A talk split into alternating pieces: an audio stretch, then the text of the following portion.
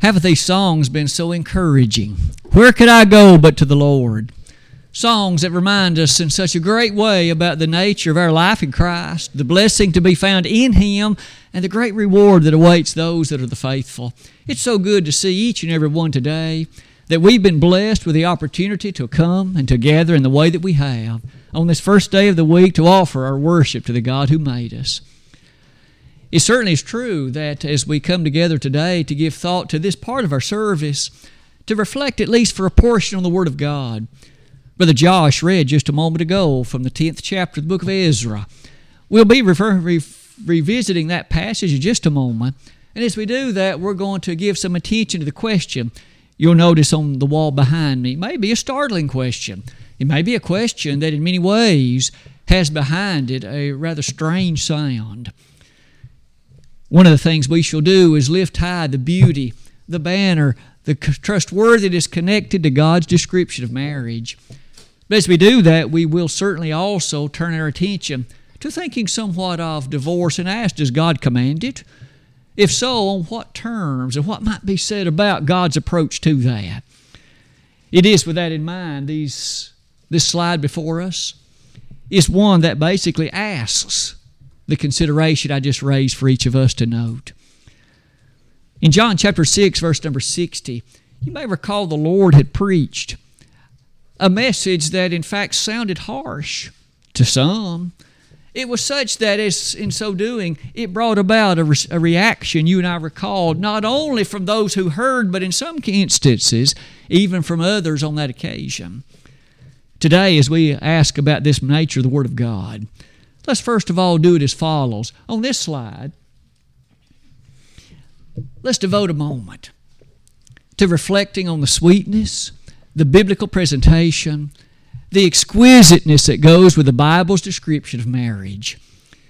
Might we note that in terms of the way in which many matters of the human family are presented, it is ultimately a basis that touches the subject of marriage.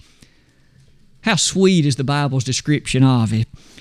You may notice on that slide, can you and I easily remember the fact that Jesus in John chapter 2, beginning in verse 1, he and his apostles, they attended a marriage feast in Cana of Galilee. Now, you and I aren't told who it was that was getting married. It was apparently a family friend. At the very least, appears to have been someone rather close to Mary, Jesus' mother. But you and I notice the Lord's attendance, the fact He worked His first miracle there, the connection that went with, the sweetness of that moment, and yet many of the Lord's parables connected also to what you and I would recognize in marriage. That's only one passage. Look at some of the other ones. In Proverbs 18, verse number 22. Whoso findeth a wife findeth a good thing. In the next chapter, Proverbs 19, 14 that wife that's of the Lord, she of course is to be noted as a prized possession for sure. One by one, as the Word of God testifies to us the grandeur of the state that the Bible identifies as marriage. Doesn't it begin in many ways with this observation? When Jesus was asked about marriage in Matthew 19, one of the first reactions he gave in verses 4, 5, and 6 was this Have you not read? And he took them back to the scene in Genesis chapter 2, and then he made this observation What God hath joined together, let not man put asunder. That kind of an observation, as it rolled off the lips of our Lord, was such that it redounded in the hearts of those who heard him that day with the Lord's intent for the permanence connected to marriage and the features that you might well notice that we shall see later in the lesson today as well. There's no question that that idea of marriage came from God and that it is an estate that He highly approves of, so long as the conditions connected to it are met. You may notice about the middle of that slide that union between a husband and his wife is sufficiently strong and sufficiently profound that it's described on three different biblical occasions as being one flesh though two human beings they are, they have been so joined, so united, so entire and complete in that way that they are called one flesh. In fact, we found that in Genesis 2, verses 24 and 25, We found it also in Matthew 19, verses 4 and 5. And finally, that beautiful description about the church in Ephesians, the fifth chapter. But all of that helps us then see this. With it being said about the goodness and the greatness of marriage as God has described it, the latter part of that opening slide is this Our God hates divorce. Marriage itself is a covenant. A covenant that in fact lifts so highly that in Malachi 2:14 15 and 16, it's described as this covenant held to an esteem and held to a place in which biblical covenants are to be understood. Now, sometimes people aren't very faithful to their covenants. When God, however, presented one, you and I know He was always true and faithful to it. And yet, the Bible highlights even marriage as a covenant, so strongly presented in the language of Malachi, the second chapter our God hates divorce because, at the very least, even under the best of circumstances, it means this which was intended to be permanent and this which was intended to be a strong fortress against the matters that so often will wash against the people in a family. That was to be a maintaining feature.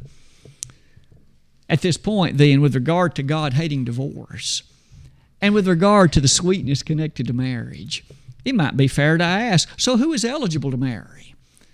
Does God have any statements about that point? I've tallied for you at the bottom of that slide, and maybe we could begin like this.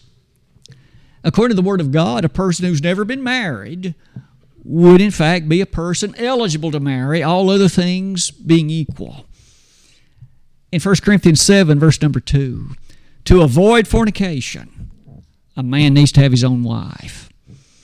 So if one's going to enjoy sexual favors in any way, you have to be married, and your wife will be the one that offers, makes that available. Otherwise, any other such thing would be fornication. But not only that, what about the second one I've listed for your consideration? Also, what about that person it's understood to have a mental faculty? You and I know entering into marriage is a decision. It is something that needs to be recognized in light of the lifelong permanence that's intended to go with it. One must have a soundness in heart and mind to permit that kind of a decision. Sure enough, in that way, whenever we encounter marriage in the Bible, like this one in Genesis 24, Rebekah understood that which was involved. She thus agreed to become Isaac's wife, and in so doing, we see just one example otherwise in the Word of God wherein that appreciation is to be noted. In the third place, I've invited you to notice an individual whose spouse has died, based on Romans 7, verses 1 through 4. You may notice there that a husband is bound to his wife so long as, again, as both are alive, but if he's dead, she is loosed from the, from the bond of her husband and she may then choose to marry again. But isn't it true that death brings a point of severance, at least in matters you and I would connect to that estate of marriage? And thus God grants the living spouse the opportunity to marry again. But as we shall see later, there is a statement about only in the Lord. The next part of that slide. What about a divorced person?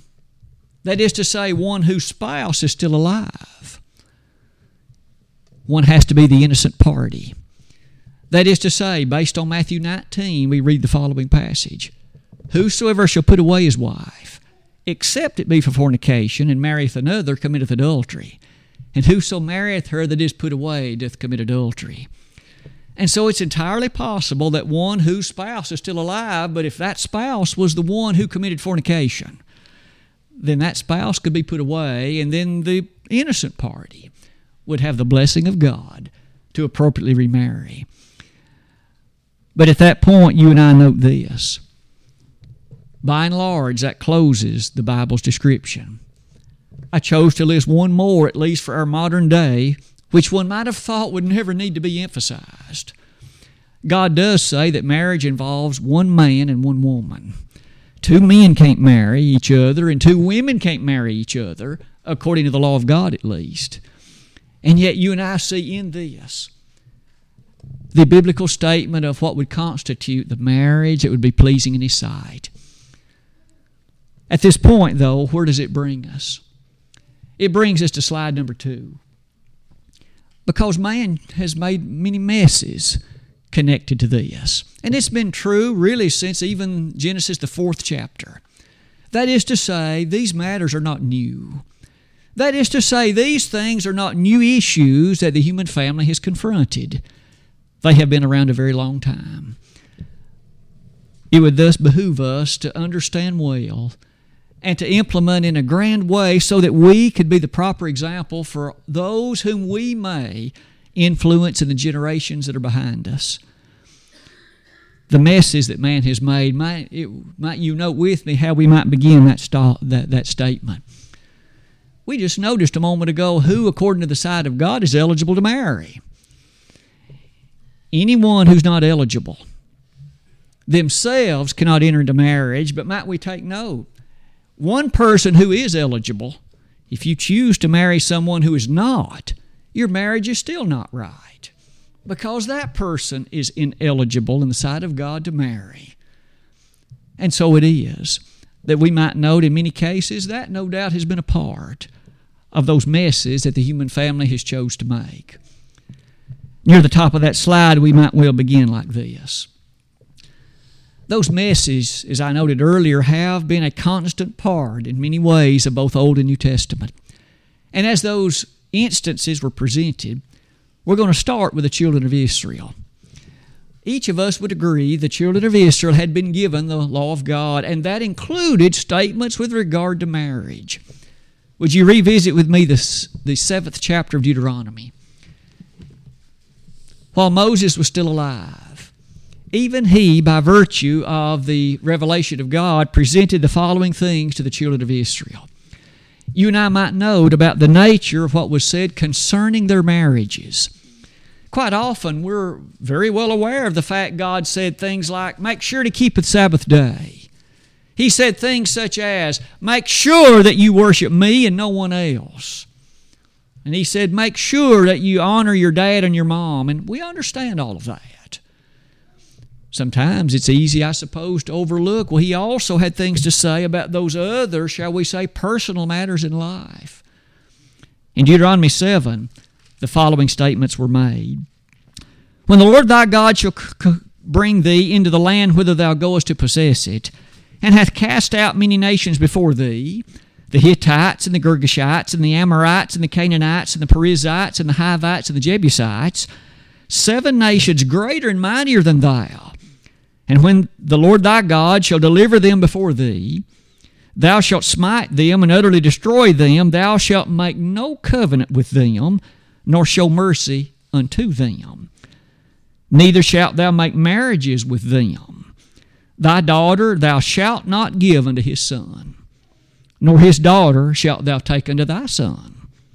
For they will turn away thy son from following me, that they may serve other gods. So will the anger of the Lord be kindled against you, and destroy thee suddenly. You and I can well aware, be well aware of the fact of what here God had indicated. To those fathers, let's say, as well as mothers, don't you ever give your daughter to marry a son of one of these nations that God has prom- pronounced should not be married into.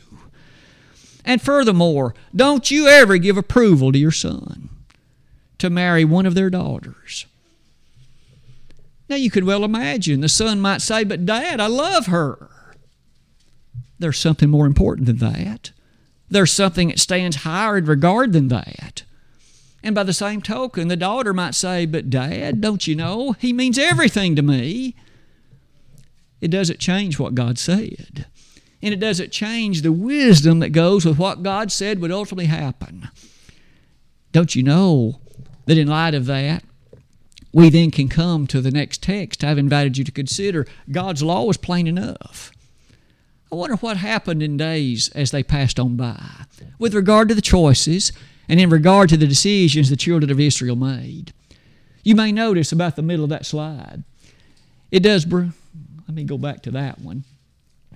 It does bring us to a statement that Joshua made which sounds quite similar to the one we just read, but perhaps to the lesson text in the book of Ezra. I promised a moment ago we would give some consideration to that 10th chapter of Ezra.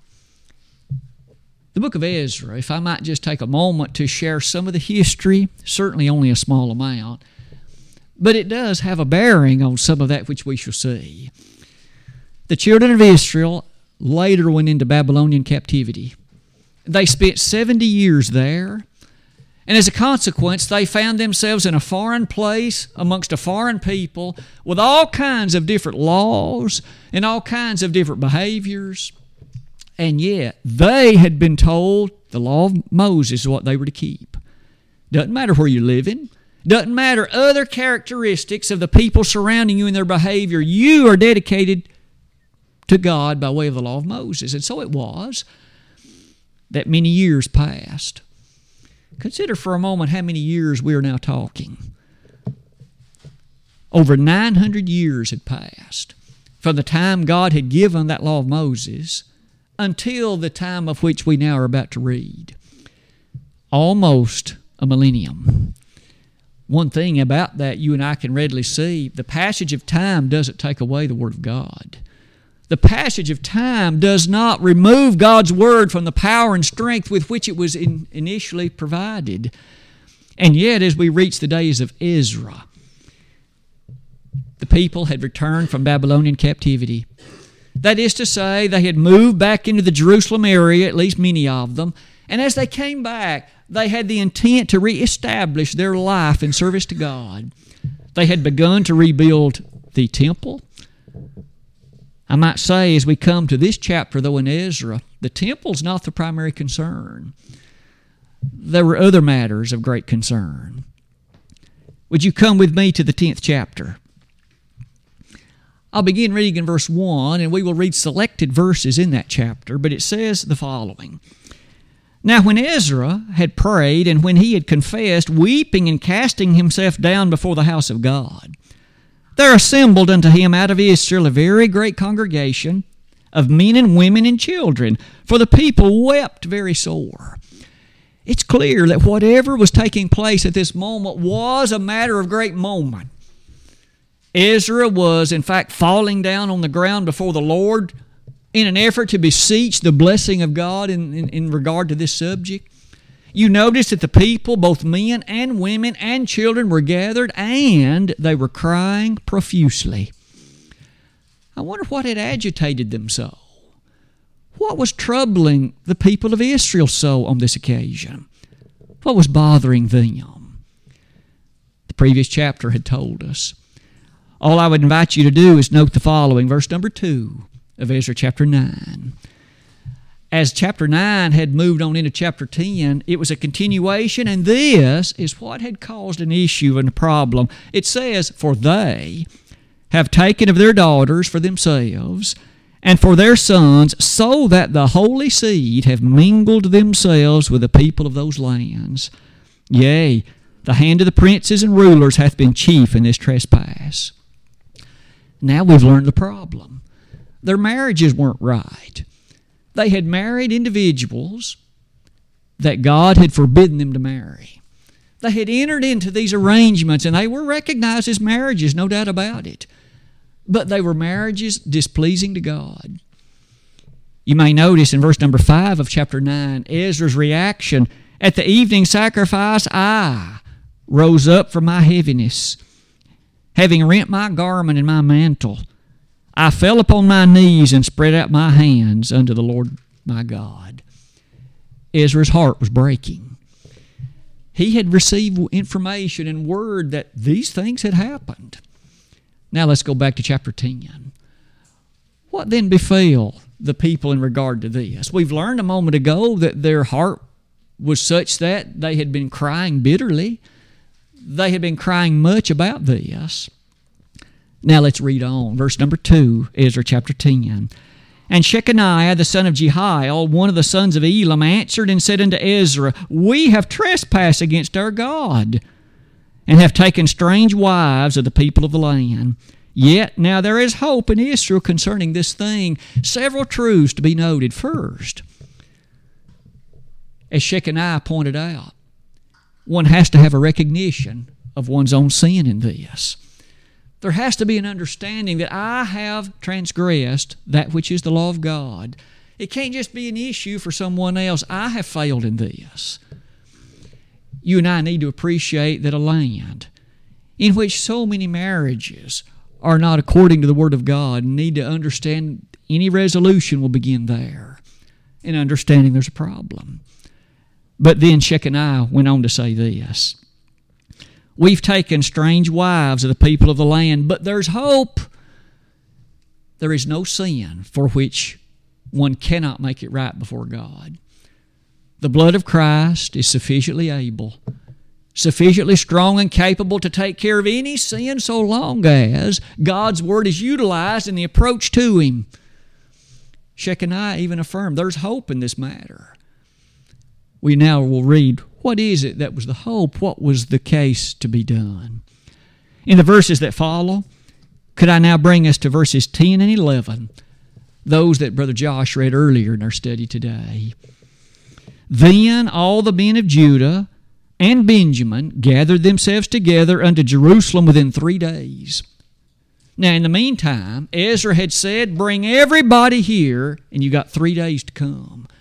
The matter was so urgent the matter was so serious, it couldn't wait indefinitely. It had to be dealt with immediately. Three days, and now it says, it was the ninth month. I'm sorry, verse number 10. Well, let's finish verse number 9. It was the ninth month on the twentieth day of the month, and all the people sat in the street of the house of God, trembling because of this matter, and for the great rain. And Ezra the priest stood up and said unto them, Ye have transgressed and taken, taken strange wives to increase the trespass of Israel. Now therefore make confession unto the Lord God of your fathers, and do his pleasure, and separate yourselves from the people of the land and from the strange wives. The Word of God had given commandment to them back in Deuteronomy that it was going to be needful that they remain distinct and separate as the holy seed of God and that included, of course, they were not to intermarry with those Canaanite peoples. And now God's word through Ezra was this you've got to separate from them, you've got to divorce them. Because these marriages in which you are are not pleasing to God, and therefore you need to separate from them. Might you and I take note that the remainder of that chapter, chapter number 10, presents to us a lengthy list of names, and you and I have before us that shall stand to the end of time a list of the priests that were guilty of this trespass. May I call your attention to verses 18 through 43. Dozens of names listed of those who, in fact, had taken these strange wives, and therefore the text now says they were happy in the sense of following the hope that had been presented to them of separating from those wives. The last verse of the chapter summarizes it like this All these had taken strange wives, and some of them had wives by whom they had children. Even if they had children, that didn't by itself mean continuing to stay together because God's Word had presented to them the needfulness, the importance of following His command in that regard. You may notice as you approach the bottom of that slide as the people made that realization and the particular description provided to them. Let's come to this next slide. Because in the 10th chapter of Ezra, you and I would be quick to say that's an Old Testament example. That is to say, though a true example indeed, it describes a scene and a time and a place very different from us under the days of the Old Testament. What about the New Testament era? Is there instances today in which God would command divorce? We notice He did it then. It was that which was to take place in order to follow through with the commandment of the God of heaven. Today, I've invited you to note near the top of that slide Matthew, the 19th chapter. It is a passage that rings with such prominence as the Lord Himself described these matters. As you and I reflect upon that ninth verse in particular of that chapter, again, only a brief comment or two as we make our way to it. But the Pharisees had approached our Lord and asked him a question. Verse number three Is it lawful for a man to put away his wife for every cause? That is to say, does it matter the reason for which one obtains a divorce? Now, that question not only is a prized one today, but certainly it was then as well, else they wouldn't have asked it. In verse number three, it does point out that the reason they asked it was to tempt him. It appears they really weren't that interested in hearing the truth. They just wanted to trap Jesus. But aren't we blessed that the Lord always speaks the truth? And therefore, what he affirmed is a needful matter for you and me today as we appreciate the marriage law of God. The Lord first called their attention back to the scene of the creation in Genesis chapter 2, in which marriage was instituted and marriage came to be a reality. There, in verses 23 and 24, we well recall that. Adam first made this statement This is now bone of my bone, flesh of my flesh. But then God joined in that refrain when he said, A man is to leave father and mother, cleave to his wife, and they shall be one flesh. Isn't it interesting? In regard to that statement, the Lord referred to it and said, Have you not read? That is a prime descriptive of what still is true in regard to the principles and premise of marriage today. Have you not read? Multiplied thousands of divorces granted every day in this country. How many meet the conditions requisite in the Word of God? How many of them are offered with the thought that there was one that committed fornication and the innocent one is obtaining a divorce? Relatively few. We all understand that we've arrived at a point in which there's a, such a thing in man's eyes as a no fault divorce. Go secure the services of a lawyer, you can get a no fault divorce for about $150. That tells you about how much we care about marriage in this country a travesty to, to, to say the very least. And yet, going back to the very beginning when Adam and Eve were married, we understand God's intent was so much greater than that. On that slide, it takes us back to Matthew, the 19th chapter, when in that discussion that continued, then in verse 6, the highlight was stated What God has joined together, let not man put asunder. And Paul later reiterated that in 1 Corinthians, the 7th chapter. It's at that point that we arrive at the ninth verse, wherein the Lord gave this final elaboration Whosoever shall put away his wife, except it be for fornication, and marries another, commits adultery. And whoever marries the one put away in that way does commit adultery.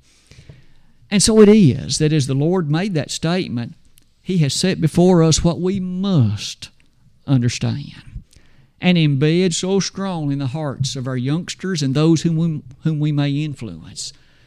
The best time to prevent this is not after the marriage has happened, it's long before it. So that a person will understand what's involved in marriage, what's required to be pleasing to God, and to make that marriage as God would have it to be. The sweetness that went with it, and the strength that went with it was strong enough that even those who heard it made this statement in verses 10 through 12. Have you ever thought about what they said to Jesus? Lord, if the man if it be so between a man and his wife, it's better not to marry. You and I could easily hear what was in the tone of their voices. You see, they apparently were under the impression that as hard as that was, that apparently is harder than what they thought the will of God was. And yet, Jesus said that is the will of heaven today. Isn't it interesting then to notice? That allows us to come near the close of that slide and say it like this Does God command divorce? As much as he hates the thought of it, there are times when, just as it was in the days of Ezra, it would be commanded. If one's marriage is, is, is an adulterous one, there could be no repentance without divorce there could be no right standing before God in that circumstance. Is it any wonder, as you and I close that slide, we might note this? The Lord's statement about adultery in that ninth verse of Matthew 19 is a statement that, again, presents to us a careful understanding. So, if an individual marries someone who has been divorced and they were not the innocent party, then even though you might be eligible to marry yourself, that person is not. And therefore, to marry that person, you bring yourself under condemnation. Because the Lord said, Whoso marries her does commit adultery. And the statement the Lord made and the verb tenses He used highlighted the ongoing nature of that sinful estate. It's not a one time issue, it's a continuing matter. Let's face it, our Lord knew what the language was. He could use the verb tenses that He meant. The fascinating part of all of that leads us to notice that as the Lord taught about marriage, and He highlighted the features connected to it, He presented a powerful lesson to them, and He continues to do so to you and me as well. On this slide, you may notice one more thing about those messes. We have some examples in the Bible under the pages of the New Testament in which we read about those who found themselves in circumstances. Let's just briefly look at a couple of them and notice the circumstances that with, with how it was addressed. In Matthew the 14th chapter, you might recall that there John the Baptist was a gentleman under description, and you may recall that his death is highlighted. The situation was this John spoke to a gentleman, as I pointed out to you, Herod. The marriage you are now in, Herod, is not right. That is to say, the woman to whom you're now married, you have no right to her. Now, that took a lot of nerve and bravery and courage on John's part to address a person in that high of a civil position and to tell him that the woman that he was married to, she's actually another man's wife. In fact, it was one of his relatives' wives, Herod Philip's wife. But yet, Herod here had married her, and John said, It's not lawful for you to have her. You see, there is a law of God connected to marriage. And in this case, Herod had broken that law, and John told him it's not lawful for you to have her. And you and I recall John finally lost his head because of this. What about another example? The last one on the slide. In 1 Corinthians 6, verses 9, 10, and 11. As you and I revisit that passage, there are several things that might be noted about it, but surely one of them touches in a strong way our description of the morning. Allow me to read only those three verses and let's make some brief comments. Know ye not that the unrighteous shall not inherit the kingdom of God? Be not deceived, neither fornicators, nor idolaters, nor adulterers, nor effeminate, nor abusers of themselves with mankind, nor thieves, nor covetous, nor drunkards, nor revilers, nor extortioners shall inherit the kingdom of God.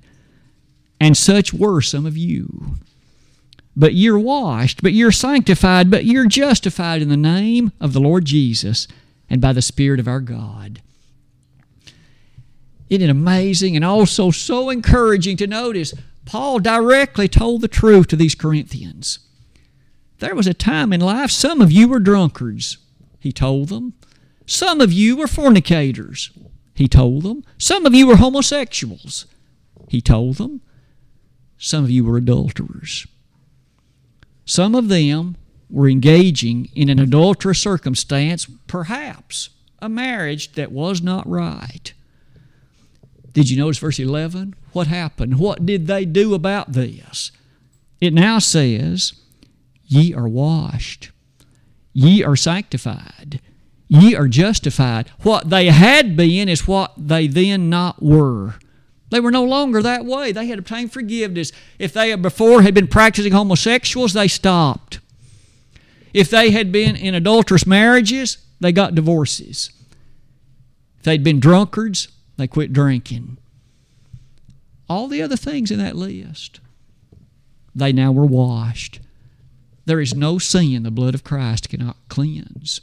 There's no sin the blood of Christ cannot wipe clean. We have to be willing to follow those instructions and come to the Lord as He has indicated. Let's close our lesson today then in that very way, like this. We have given attention today to the blessedness of the marriage estate and how wonderfully and highly the Bible describes it as a citadel of strength for that man and woman, and yea, all that'll be involved in that family throughout life. That kind of description is sorely needed in our world today when our world doesn't take promises very seriously in many cases. And yet, we notice that when God commanded divorce in the Old Testament, many did it. Ezra chapters 9 and 10.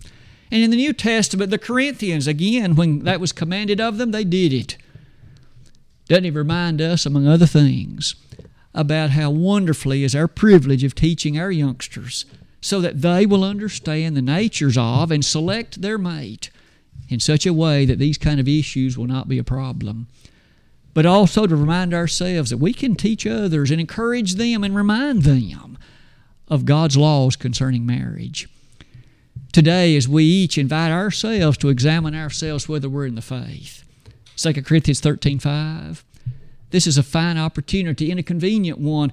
If anyone in this audience today would have that need to come humbly before the, the very law of God, we would certainly issue the Lord's invitation. This song of encouragement has been selected, and we'll use that as a time to invite anyone who might have that desire and need to come to do so at once while together we stand in what we sing.